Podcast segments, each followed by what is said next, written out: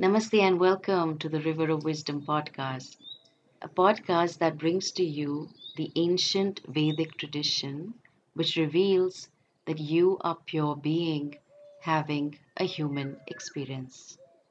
I'm your guide by the side, Swamini P. Let us flow, you and I, on the banks of the River of Wisdom. At different times in the last year, I have mentioned the word Vedic tradition. What is this Vedic tradition?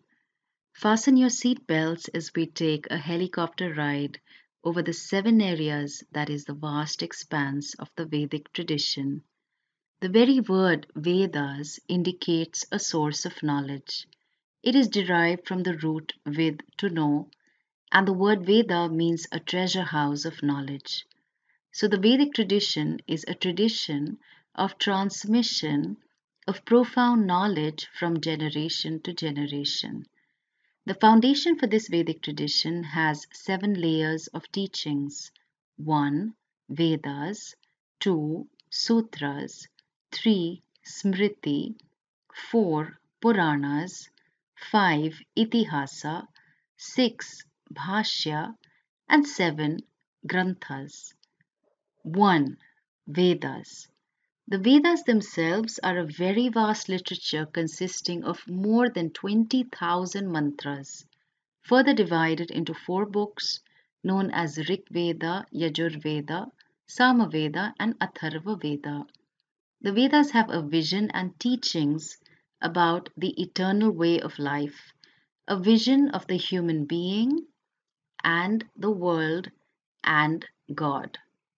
This vision is a foundation for Hinduism, considered by most as the oldest religion in the world, also called Sanatana Dharma, the eternal tradition. Mantras are meant for inquiry, analysis, and assimilation. Manana trayate iti mantraha. Mananam means analytical study. Trayate means it will protect us if we inquire into that. According to the tradition, even mere repetition of the mantras and meditation on the mantra is capable of blessing the person deeply and helping the person. The transmission of the Vedas was largely oral, preserved with great memory techniques, and hence it is a primarily oral tradition. Even now, there are children and adults who have committed to memory thousands of verses you just have to utter a word and they will start reciting. And here we are struggling to remember even six emergency mobile phone numbers. Each Veda in the language of Vedic Sanskrit consists of four sections. Samhita includes mantra and suktas, Aranyaka, which includes texts on fire ritual offerings and ceremonies, Brahmana, which are commentaries on the rituals to be performed, and Upanishad, which are words revealing that you are the fullness you seek. The question that begs to be asked is who put the Vedic tradition together? Who is the author of the Vedas? Unlike other major religions of the world that have one founder, Hinduism or Sanatana Dharma has no founder, no prophet. Then, well, the Veda is Apaurusheya, not born of human origin and hence not subject to human error. The Vedas are a revelation from the Lord Himself. So, God is the author of the Vedas. Ishvara or God revealed the Vedas to all of humanity through the media called Rishayaha or Rishis. Rishis or sages were the pipelines through whom we received the Veda mantras. If we considered God as a transmitting station, then rishis were the receiving centers. The word rishi is derived from the Sanskrit root rish to know. Rishati janati iti rishihi, considered special beings because of their extraordinary medium. There are many rishis who have received the mantras. Hence, in the tradition, when a Veda mantra is chanted, we start by remembering the rishis First, as an expression of gratitude. These Vedas were primarily received and transmitted in the form of words alone. It was a Karna Parampara, an oral tradition, not a Hasta Parampara written tradition. And since Vedas came down in the form of Karna Parampara, it is known as Shrutihi. In an elaborate project, Vedavyasa codified the many mantras received and compiled the four Vedas. All the other scriptures are based on this Vedic foundation alone, and that is why the culture is called Vedic culture or Vedika Sampradaya, and we are called Vedikas. Hindu is a name given by others. What is interesting to note is that the rishis did not keep the knowledge of the mantras for themselves, but shared it across generations, and we are much the blessed for it. Because it is a body of knowledge, it is not a matter of beliefs. From the standpoint of the knowledge involved in the Veda, which run into thousands of verses, there are two sections Karma section and self knowledge section. The Karma section is a guide for me to do my daily prayers and special prayers and includes rituals that supplement and complement my pursuit of wealth, pleasure, getting a child, acquiring a kingdom, inviting rain, and even going to Swarga. Some of you say, I'm not ritualistic.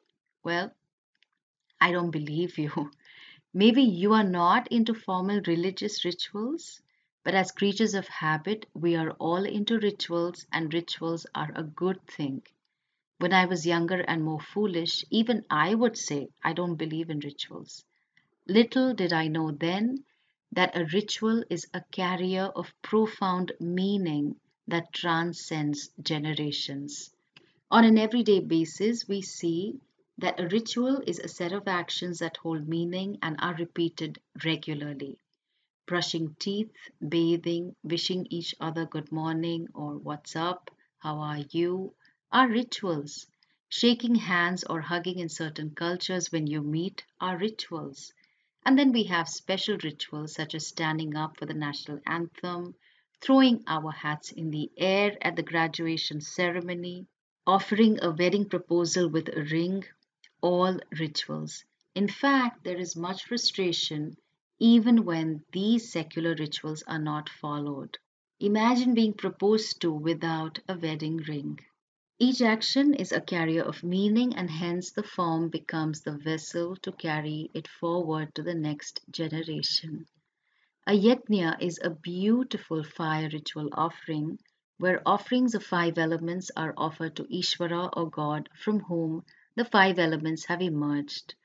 The grace of different deities is invoked by a five-fold offering.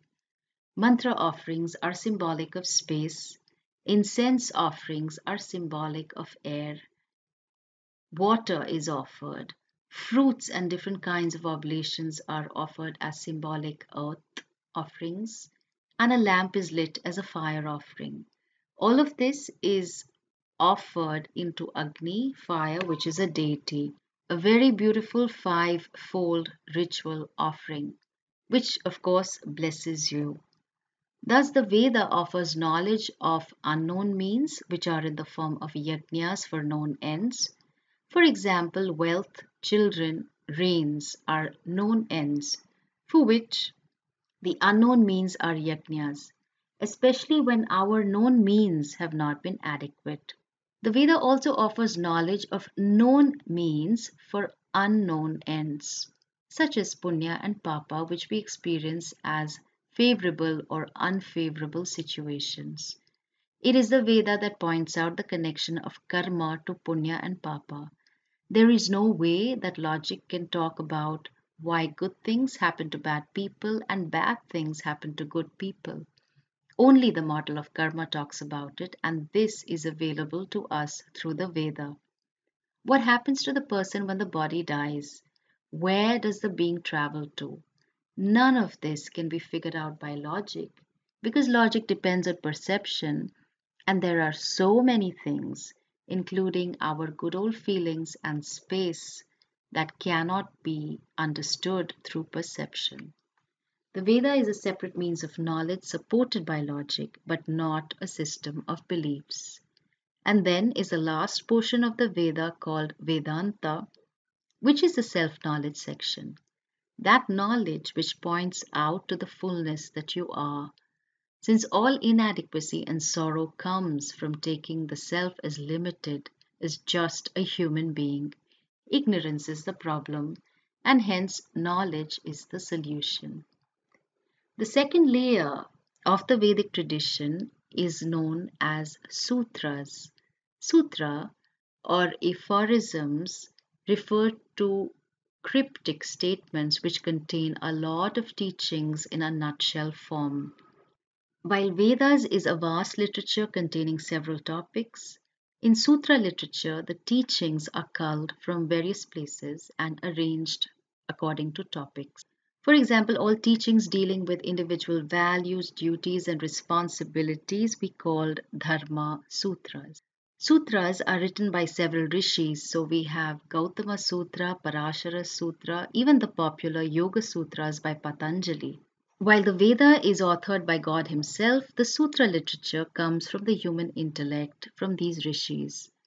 The content, of course, is based on the Vedas. The very word sutra means thread, and the Sutra literature threads the topics contained in the Veda very much like loose flowers that are tied and presented in the form of a beautiful garland.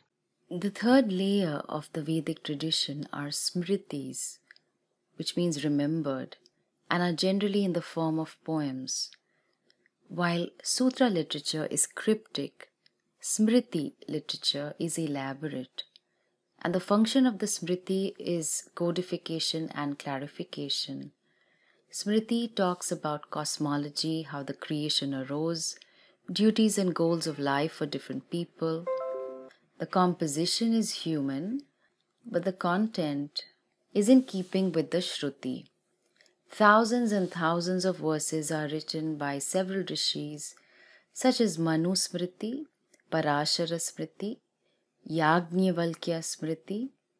Even Bhagavad Gita, the dialogue of 700 verses, between Bhagavan Krishna and Arjuna is considered as Smriti. Fourth layer of the Vedic tradition are Puranas. The Puranas are still more elaborate than Smriti. The very word Purana means ancient and ever fresh and relevant even for the 21st century. This Purana literature is also in the form of poems and they codify, clarify, and magnify the topics from the Vedic teachings. There are 18 Puranas running to thousands of verses and 18 Upapuranas running to another thousands of verses. The most popular is Bhagavatam.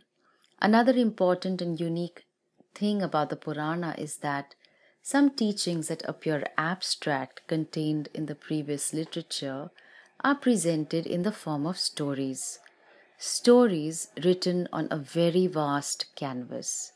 For example, one value given in the Vedas, which will be highlighted in the form of a story and presented in thousands of verses, is Harishchandra Purana, whose essence is Satyam Vada or speak the truth. A tiny statement calling for respect for father, Pitra Devo Bhava, in the Veda is elaborated as the story of Rama or Nachiketa. Emotions are symbolized or personified in the form of beings.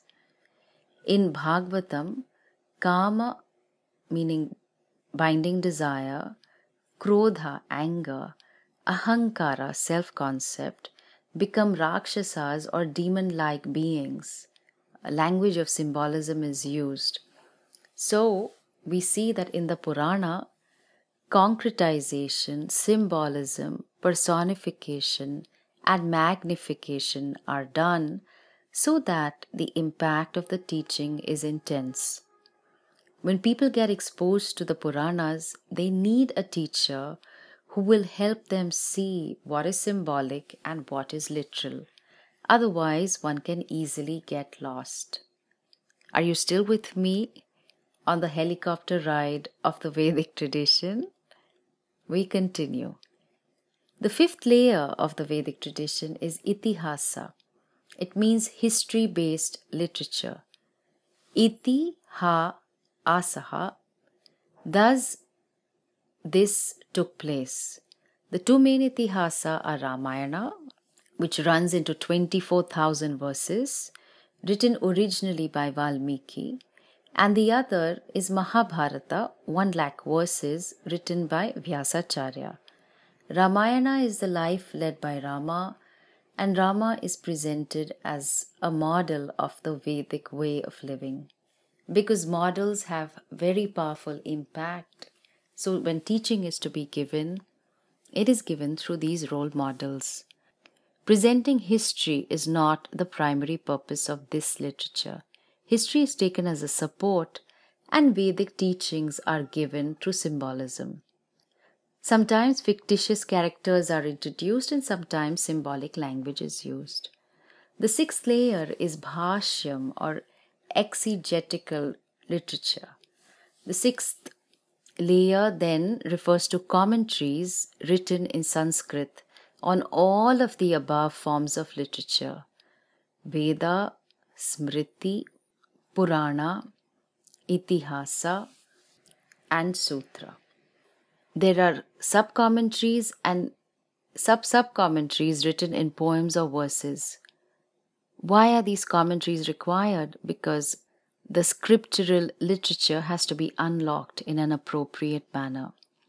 And the seventh layer of this Vedic tradition are granthas or smaller texts that are used to elaborate on particular topics. The key to unlock this entire oral tradition, which eventually came about in the form of written literature, is called Sampradaya. So, when I say the Vedic tradition, you now know the layers of literature, the generosity of the teachers in the tradition, and the depth of meaning involved, and the levels of elaboration, codification, and clarification. So, why should the Vedic tradition matter to you? You want to teach values to your children and not preach. There are enough stories and more through Ramayana and Mahabharata for you. You want to have harmonious relationships. The Veda teaches you about how deeply interconnected you are to people, other beings such as plants and animals, ancestors, gurus, and deities. You want to understand how to apply dharma in different situations. Sutras are there for you. You want to live a fulfilling life through yoga. The Yoga Sutras and many other texts are there for you. You want to develop a relationship with God and discover His glories. The glories of God or Ishvara, along with his or her devotees, are there for you to appreciate and revel in through the Puranas. You want to have a better self esteem based on the depth of the rich culture that has respect for all beings. The customs, practices, and rituals that are carriers of meaning are there for you you want to learn astronomy, grammar, etc., the Vedas are there for you. You want to be free from insecurity. Vedanta says that you are secure. You seek freedom from inadequacy. Vedanta shows you that you are full and complete in and of yourself.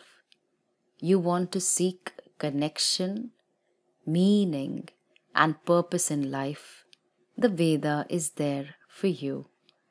This podcast, The River of Wisdom, helps you glide into and brings this rich and profound Vedic tradition to you. Why? Because you matter, your life matters, what you do with your life matters. Thanks for listening. If you found this episode helpful, do share it with someone.